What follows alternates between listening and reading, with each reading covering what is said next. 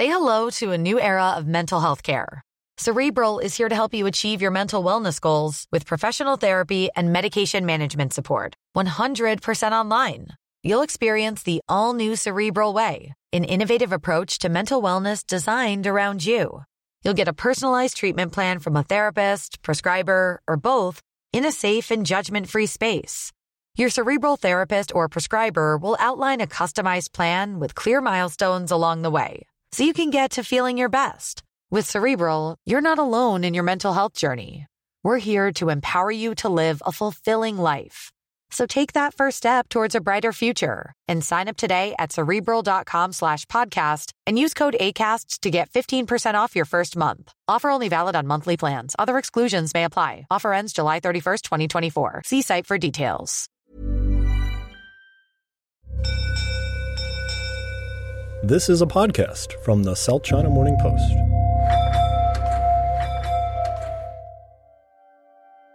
It's rare to see public protests in China. But just over a week ago, more than 1,000 people gathered in front of the People's Bank of China in Zhengzhou, the capital city of Henan province. Many of them held Chinese flags in their hands. Some even held signs written in English, saying against the violence and corruption of the Henan government.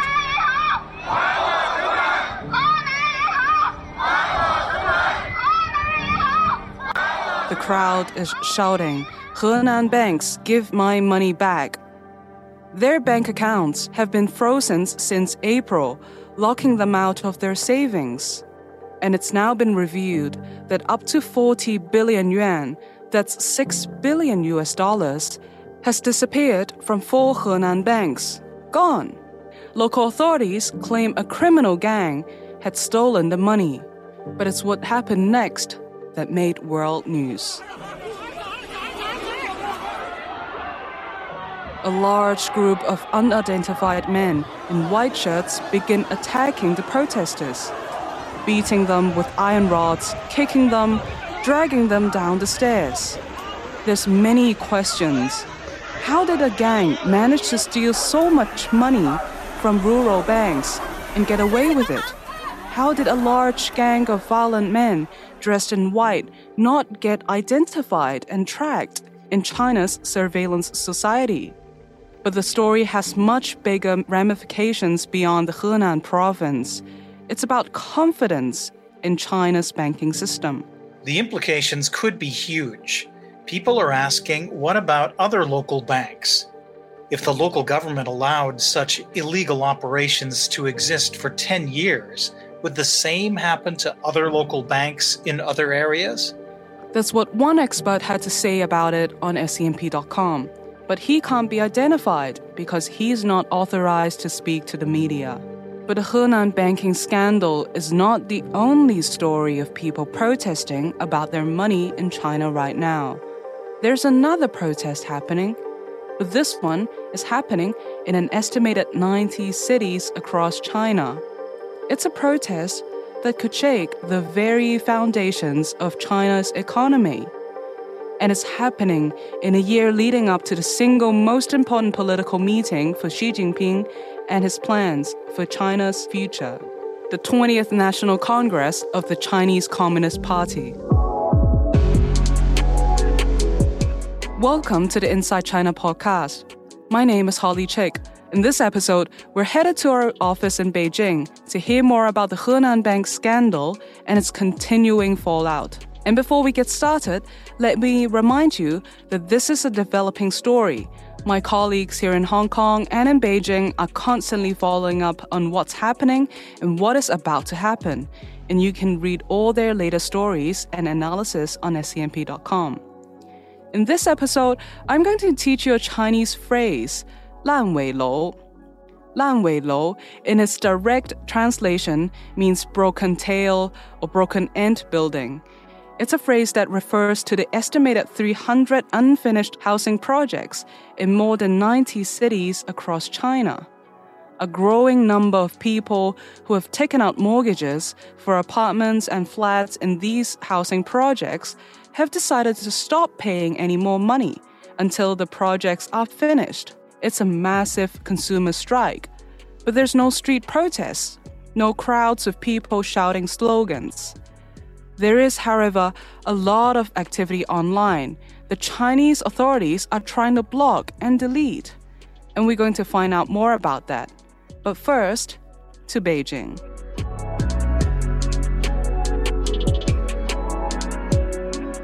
Amanda Lee is based in our Beijing bureau and covers markets and the economy for the South China Morning Post.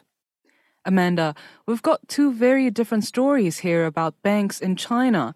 One that went global on news websites with a video showing hundreds of people protesting in front of a bank in Henan, demanding their money back, and then being fictitiously attacked by a gang of men dressed in white shirts. But there's also a much bigger protest happening in China, a protest with the potential to cause a huge problem for China's economy, and it's mostly happening in private. So Amanda, let's start with Henan. What happened there a little earlier ago? So on April the 18th, savers of four rural banks in Henan and a couple of other rural banks in Anhui, they tried to log on to the system and, to check their accounts. But they saw this message that says system upgrades ongoing. And since then, they've not been able to access their accounts. So all of their deposits have been frozen. It has been frozen for over 3 months, I think. And since then, they've been going out to Zhengzhou, the capital city of Henan province, protests. So that started in April, actually. So it's been ongoing. And the tension has been building up until July the 10th. So, Amanda, these people haven't had access to their money since April, and it's been more than 3 months now. What's happened since then? Did people get their money back? They formed groups on social media. So they've been very active. They're very proactive in telling people what's going on. So they've actually reached out to international media, so including the South China Morning Post, to tell us their stories. So that's how we found out that they weren't able to withdraw their deposits for over 3 months, nearly 4 months now. What's the link here to local governments? Who is actually responsible for guaranteeing the deposits in these small banks? So after the violent clash on July the 10th, the next day, the Henan branch of the Chinese banking and insurance regulator said that they would start to repay savers, especially starting with those that have less than 50,000 yuan worth of deposits. Now, some of them have been able to get the payment. Some of them haven't been able to. So the regulator said something yesterday with an interview with state-owned media saying that they would be repaying all the principal from the victims in these banks. But they haven't given a timetable of when, but they promised they would repay them, all of that principle. Amanda, you mentioned these people are talking to international media about the scandal. What about in China? Is the story being reported by state media? Here and there, but the July 10th clash was not recorded. And it was actually censored when the videos and pictures were circulating on social media. They were censored, so they were quickly removed.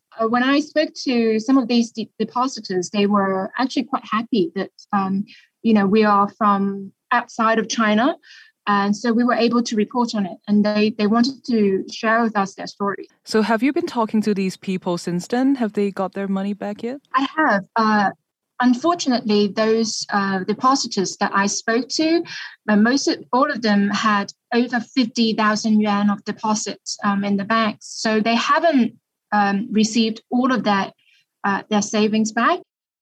Some of them were very suspicious of how the local governments are handling this. So they were asked to register their bank details, transaction amount, transaction date. And they didn't want to do it because they said that they didn't trust the local governments. So they didn't think the local governments were on their side. So those guys haven't actually received anything at all. What about those people who were dressed in white and attacked the protesters? What do we know about them? We haven't been told who these guys are. There were no confirmations, and there were no signs of, you know, whether there was an investigation of what happened on the day from the authorities. So unfortunately, we don't know much about it at this point in time. This is not the first scandal with small rural banks. Do you think this is a one-off in terms of banking scandals, or is there a risk that this incident will lead to a crisis of confidence and lead to runs on other small banks in other provinces? A lot of the Chinese small banks have some kind of connections to the local government. It was mostly because the way they were set up. For example, in some of the Henan banks that are in the news, their majority shareholder is another rural bank that was majority owned and controlled by a local government financing vehicle. So that vehicle is kind of like, think of it like a commercial company that's owned by the local government. It speaks very clearly to the savers because they would just connect it with the local government straight away. So that's why, you know, this is a very important story, because that would mean to a lot of these savers, we don't trust the government. There's a confidence issue here. There's mistrust. So it isn't very good for the local governments here. So they want to manage the crisis. First of all, they agreed to repay the savers fully, but we don't know when that's going to happen. They have not said when, but there's a reputation risk going on. And so that would spread to other banks. And that's another part was the property market, because of their exposure to the property market. We know that the property market has been in trouble for quite some time now. We see property sales are going down, property developers are defaulting on their debt. So the situation is getting worse. So what are your sources telling you about it? Is this worse than Evergrande?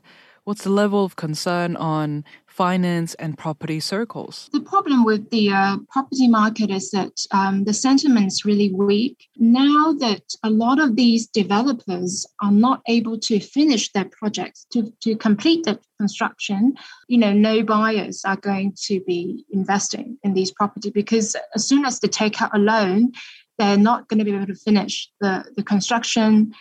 So, you know, their payment will go down to drain. So that is a situation that has been ongoing, and it has got worse. As a result, we see some of these homeowners are saying, well, we're not going to continue with our mortgage payments because our houses are never going to get completed. And so they are doing that. They've written a lot of these petition letters. So these are sort of groups of homeowners that have bought into a particular development, and they said that we're not going to continue to pay for our mortgage because the banks have not done their job to supervise these payments, and they continue to give developers who are in financial trouble, who are never going to be able to finish these properties, money. And so, you know, it's not fair to us because we are paying as well, but we're not going to see our houses completed. So you've got that going on as well. Many, many homeowners are affected. Well, this is something entirely separate from Henan. It's being described as a mortgage strike, and it sounds much, much bigger than the Henan scandal. We'll be right back after this. As critical news stories emerging from China continue to shape lives and business around the world, the weekly SCMP Global Impact newsletter brings you expert analyses and insights on the economics of COVID-19, society, technology, and the environment. Sign up to receive your weekly email at scmp.com/newsletters. Something you need to know about the Chinese economy. There's a huge amount of money invested in real estate. Roughly 70% of China's household wealth. That's about 2 trillion yuan, or about $300 billion. For comparison, about 40% of household wealth is invested in American real estate. And buying a home in China is a bit different to how it's done in the West. In China, people take out mortgages and put their money down on apartments in buildings that are yet to be built. And more often than not, the whole family goes in on the deposit and mortgage. In the US, Australia, Europe, it's the newlywed couple saving up for a deposit. But in China, it's a family affair. Your sister, your brother, your uncle, everyone gets asked to contribute. Now, normally, the system works fine. But as of last year and the Evergrande debt default, many more developers have found that they have run out of money, leaving unfinished skeletons of building projects across China, while at the same time, the value of these projects are dropping. Last week, the property research firm China Index Academy published figures that show prices for new homes in 100 cities plunged more than 40% in the first half of this year, compared with the same period last year. Now, do you see what's fueling the anger in this mortgage strike? People are not only paying huge mortgages on half-finished apartment buildings where construction has stopped. They're watching the value of these buildings drop day by day. The latest information on the mortgage strike in China is that it has now spread to more than 300 projects in 90 cities.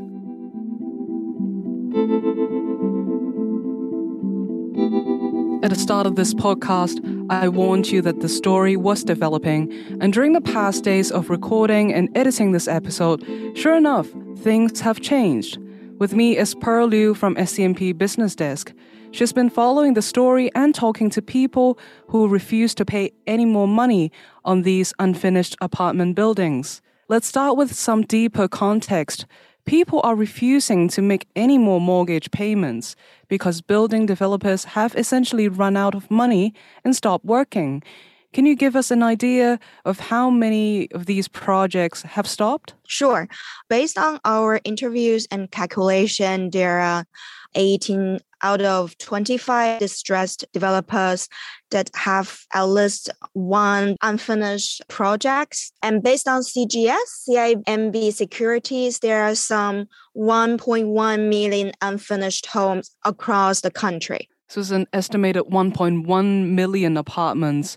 How many developers are in trouble now? So recently, Roshine China Holdings became the 19th developer that's defaulted, which means it failed to pay its interest on offshore bond, while there are another 6 that has applied for deadline extension. We've heard reports that a large group of people refusing to pay their mortgage have posted their reason why they're doing this online.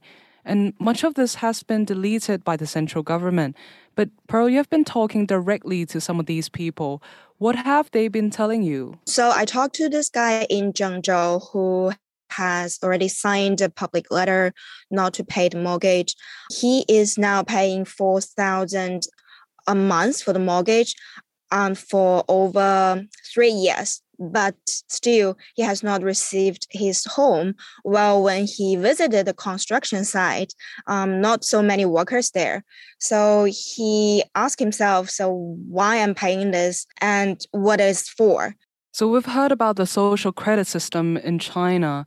Are these people you're talking to worried that the system is going to punish them for not paying their mortgage? Yeah, there is one woman that I talked to in Chengdu who said that she cannot sign those public letters and who has to continue pay because her husband is a civil servant. If they sign anything of that or stage demonstration, her husband's job will be in danger. What are you seeing or reading from social media? I think after those public letters were circulated online, there are more home buyers started to worry about their own homes, because before they might be just individuals who are seeing their buildings not being constructed. And now they're seeing actually there are more people going through the same experience. And I guess there will be more people considering such approach, for example, talking to the banks about their mortgage cut or like mortgage extension. So let's talk about Beijing's response. On Sunday, we saw a special announcement from the central bank. And in the past, 1 or 2 days, we've had reports of a special intervention from Beijing for those people refusing to pay their mortgages. Can you tell us more about this? Yeah, so on Sunday, Beijing started to instruct banks to give more credits to those developers so that they can have enough money to finish those unfinished homes. And over the past couple of days, I've seen some local governments starting to summon the local banks as well as the developers to set up meetings to see how to solve those problems. What about the reports of no penalties for people not paying their mortgages? I've heard about things like grace period. Yeah, there are some rumors going around, and I think that is what the home buyers are looking for. But so far, as I talked to those home buyers already signed those public letters, they say that no words are heard from their local governments and their developers. Pearl, can you just give us the latest on this? Is the strike continuing to grow in size? I think the home buyers have already signed public letters. They are kind of taking a wait and see approach. They hope that something can happen in the coming months to see whether the construction can be resumed or at least partially resumed. Their ultimate goal is not really to cut the mortgage. Their ultimate goal is to get their homes. We'll be watching your reports in the days to come on scmp.com. Thank you very much for your time. Thank you, Holly. That's all for this week's Inside China. It's great to be back in your podcast feed after a longer than expected break. Remember, Amanda Lee and the team in Beijing, as well as our specialist property market journalists, are closely following this story. You can read their latest stories and analysis on scmp.com. Don't forget to follow the SCMP Newsroom on Twitter @SCMP News. And as the new wave of Omicron is spreading around the world, remember, get your booster, keep the mask on, stay safe. Bye for now.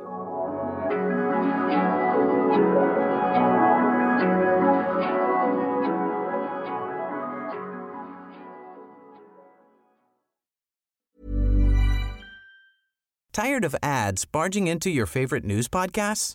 Good news. Ad-free listening is available on Amazon Music for all the music plus top podcasts included with your Prime membership. Stay up to date on everything newsworthy by downloading the Amazon Music app for free or go to amazon.com/news ad free. That's amazon.com/news ad free to catch up on the latest episodes without the ads.